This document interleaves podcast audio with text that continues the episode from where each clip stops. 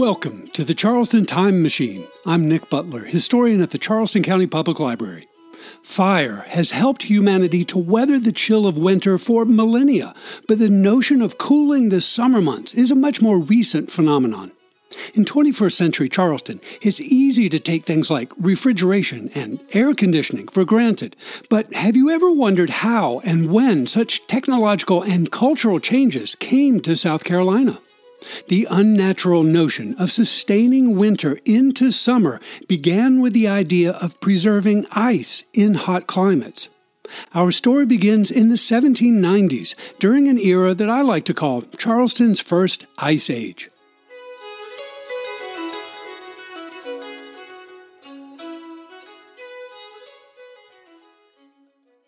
Many centuries ago, people living in cool northern climates learned that winter ice could survive into the summer months if kept in a sufficiently cool environment, such as an especially constructed ice house. An English ice house of the 17th century, for example, was typically a well shaded brick structure with thick walls, recessed into the earth to take advantage of the naturally low soil temperature below the surface.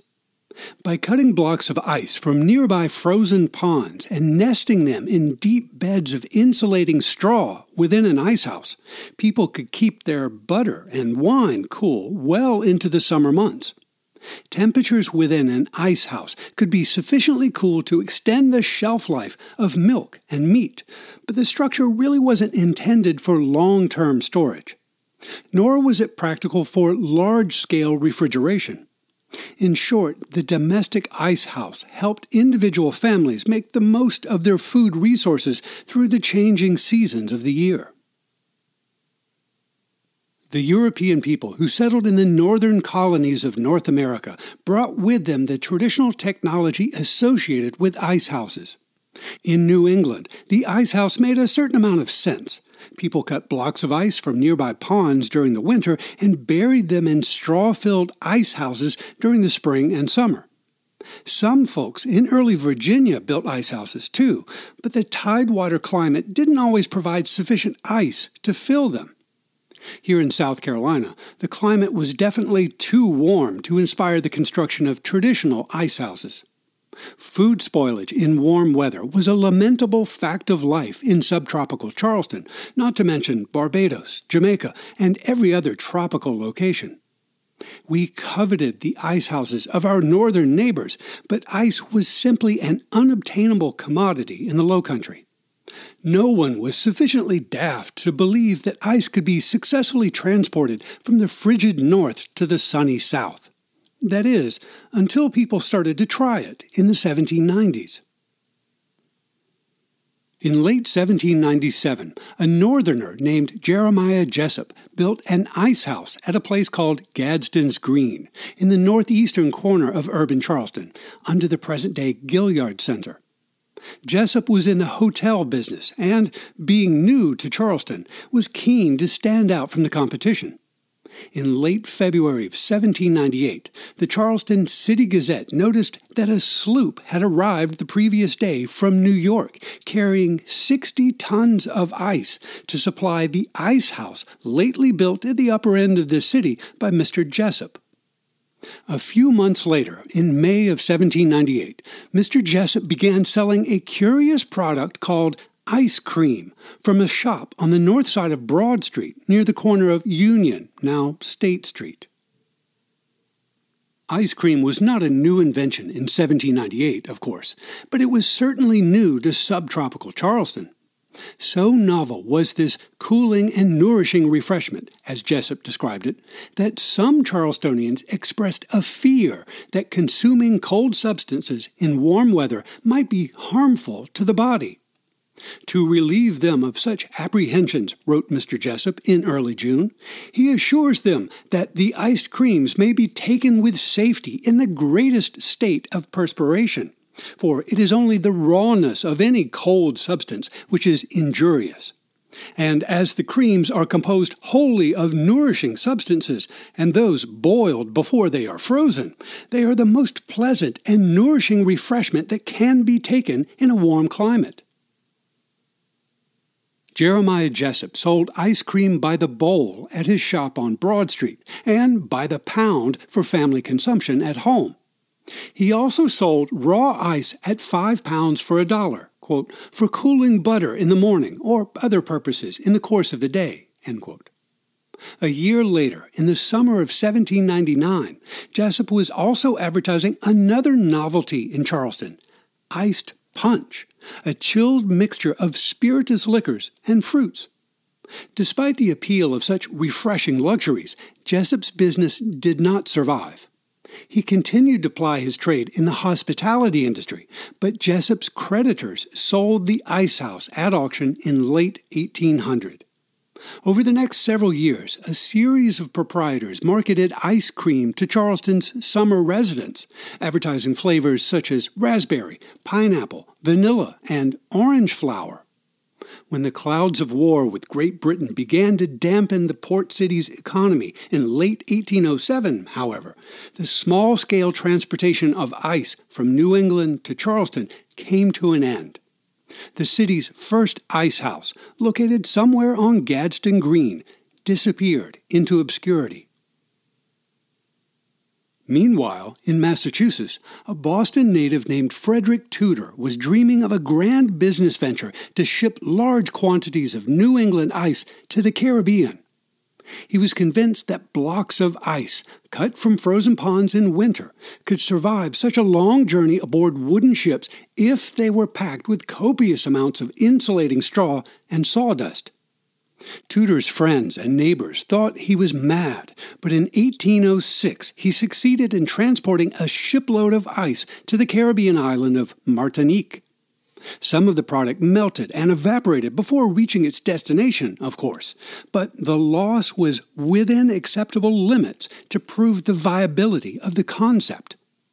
Unfortunately for Mr. Tudor, the advent of a new naval war with Britain in 1807 ruined the prospects of expanding his icy enterprise. Charleston would have to wait a few more years for the dawning of a new ice age.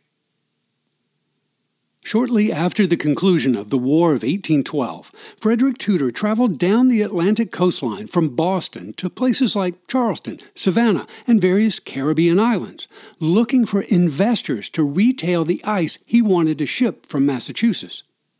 Here in Charleston in 1816, Tudor partnered with Samuel Davenport and his associate William Lindsay to construct a wooden facility on Christopher Fitzsimons Wharf on the Cooper River waterfront. Today, this site is under the U.S. Customs House building. No details of the building's construction survive, but evidently it was designed as a temporary structure, a modest investment to test the local market. The building was completed by March of 1817 when its proprietor or manager, Nathaniel Batchelder, advertised that the Charleston Ice House would open as soon as their stock of ice arrived from its northern source. On the fifth day of April, 1817, a brig from Boston sailed into Charleston Harbor after a passage of 16 days, carrying 200 tons of ice for the ice house lately established in this city. From that moment in the spring of 1817 until the first shots of the American Civil War in April of 1861, Charlestonians enjoyed a continuous supply of Yankee ice to cool our southern summers. The business was not exactly profitable in the early years, according to contemporary newspaper reports, but it survived because Charleston's first commercial ice house was essentially a franchise of a larger commercial enterprise under the growing umbrella of the Tudor Ice Company. By fixing their prices low, initially just over 8 cents a pound, and providing a steady supply of their product, the company created a market that soon generated perpetual demand. A few other local proprietors tried to pry their way into the ice market as well, but none survived for more than a year or two of competition with the Tudor empire of ice. The Tudor business flourished in Charleston and in other cities because the company marketed their product with a four pronged strategy that facilitated a new culture of luxury consumerism. They sold ice to individuals and families for domestic use, of course, and they also sold insulated ice chests called refrigerators or little ice houses for storing ice at home. By the way, Thomas Moore of Maryland patented the first refrigerator in 1802. In addition to these household luxuries, the Tudor Company also sold bulk ice to restaurants, saloons, and ice creameries for commercial use in the emerging food and beverage industry. Finally, the Boston based firm sold access to cold storage within their corporate ice houses across the country. Starting in the spring of 1817 in Charleston, you could take ice home for a few pennies a pound, sip an iced beverage at a Market Street saloon, promenade on the newly built battery with a cup of ice cream, or chill your expensive beef tenderloin for weeks on end. Restaurants could also send their creams and cakes and chops to the local ice house to prevent waste and spoilage. All of these things we take for granted in the 21st century were quite new and quite refreshing in antebellum Charleston. Charleston's first commercial ice house on Fitzsimons Wharf was established by Frederick Tudor and the local firm of Davenport and Company. But those men were just the investors. Nathaniel Batchelder, who styled himself Ice House Keeper in early newspaper advertisements, managed the first Charleston Ice House from its opening in early 1817 through the autumn of 1822. In December of that year, Massachusetts native Phineas Pierce became the ice master of Charleston and held that post for nearly four decades, up to the beginning of the Civil War. In July of 1827, Phineas Pierce placed a notice in the Charleston newspapers stating that his business partners were looking to purchase a lot of land on which to erect a large, permanent brick ice house. Pierce specified that the proposed lot must be situated somewhere between Broad, Market, East Bay, and King Streets. A rear lot, if accessible from the front by carts, will answer. A few months later, in November of 1827, Frederick Tudor and his local partners purchased a vacant lot on the east side of Meeting Street, just one door south of Market Street. This site is now called 182 Meeting Street. The lot was 50 feet wide and nearly 270 feet deep, in the center of which the Tudor Ice Company built a large, square brick structure that cost approximately $15,000. Before Charleston's new ice house opened to the public in May of 1828, it received the cargo of four large ice ships from Massachusetts, containing a total of more than 1,000 tons of ice. For the next 30 odd years, this brick vault was the center of Charleston's ice trade. The newspapers of antebellum Charleston are full of details about the ice business and its ancillary activities. In the interest of time, I'll mention just a few anecdotes to give you an idea of the flavor of that era. In August 1827, the commercial coffee house on East Bay Street announced that, in consequence of the high price of ice, punch, and all mixed liquors will resume the old price, twelve and a half cents per glass.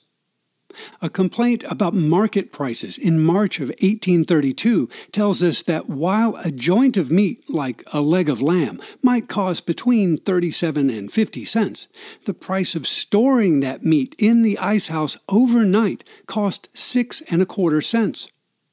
On July 2, 1836, the City Council of Charleston ratified an ordinance to prevent fish deposited in ice houses from being sold in the market or streets.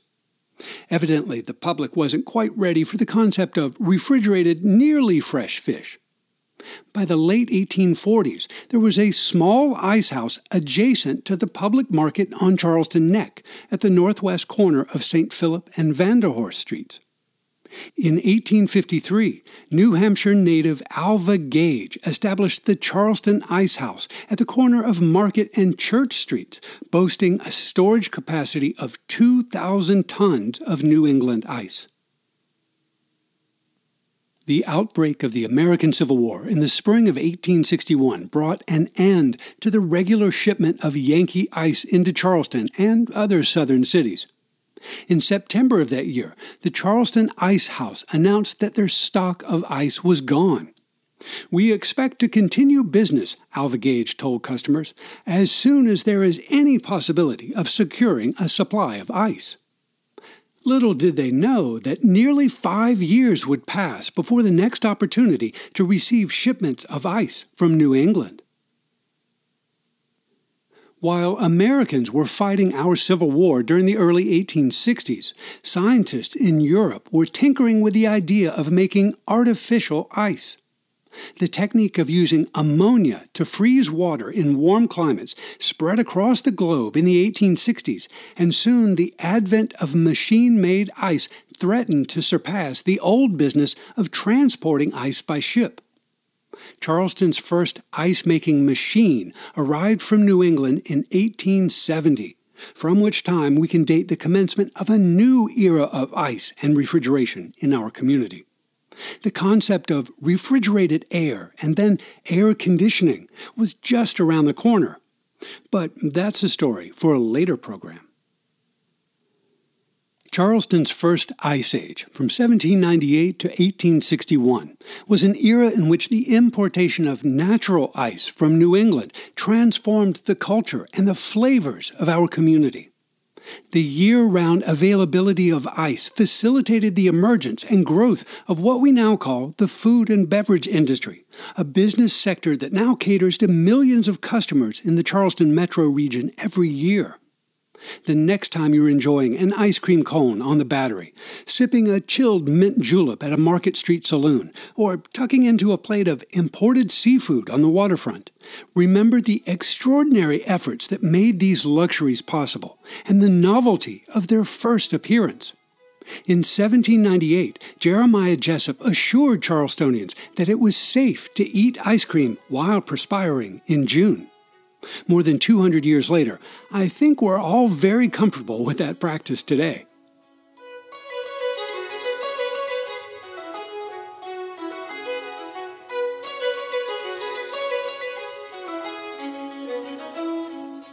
Charleston County Public Library is your home for local history.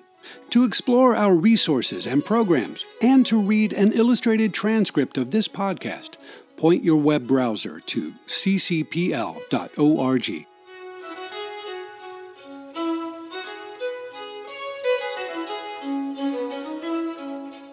Thanks for listening to the Charleston Time Machine. This is Nick Butler, and I'll see you in the future.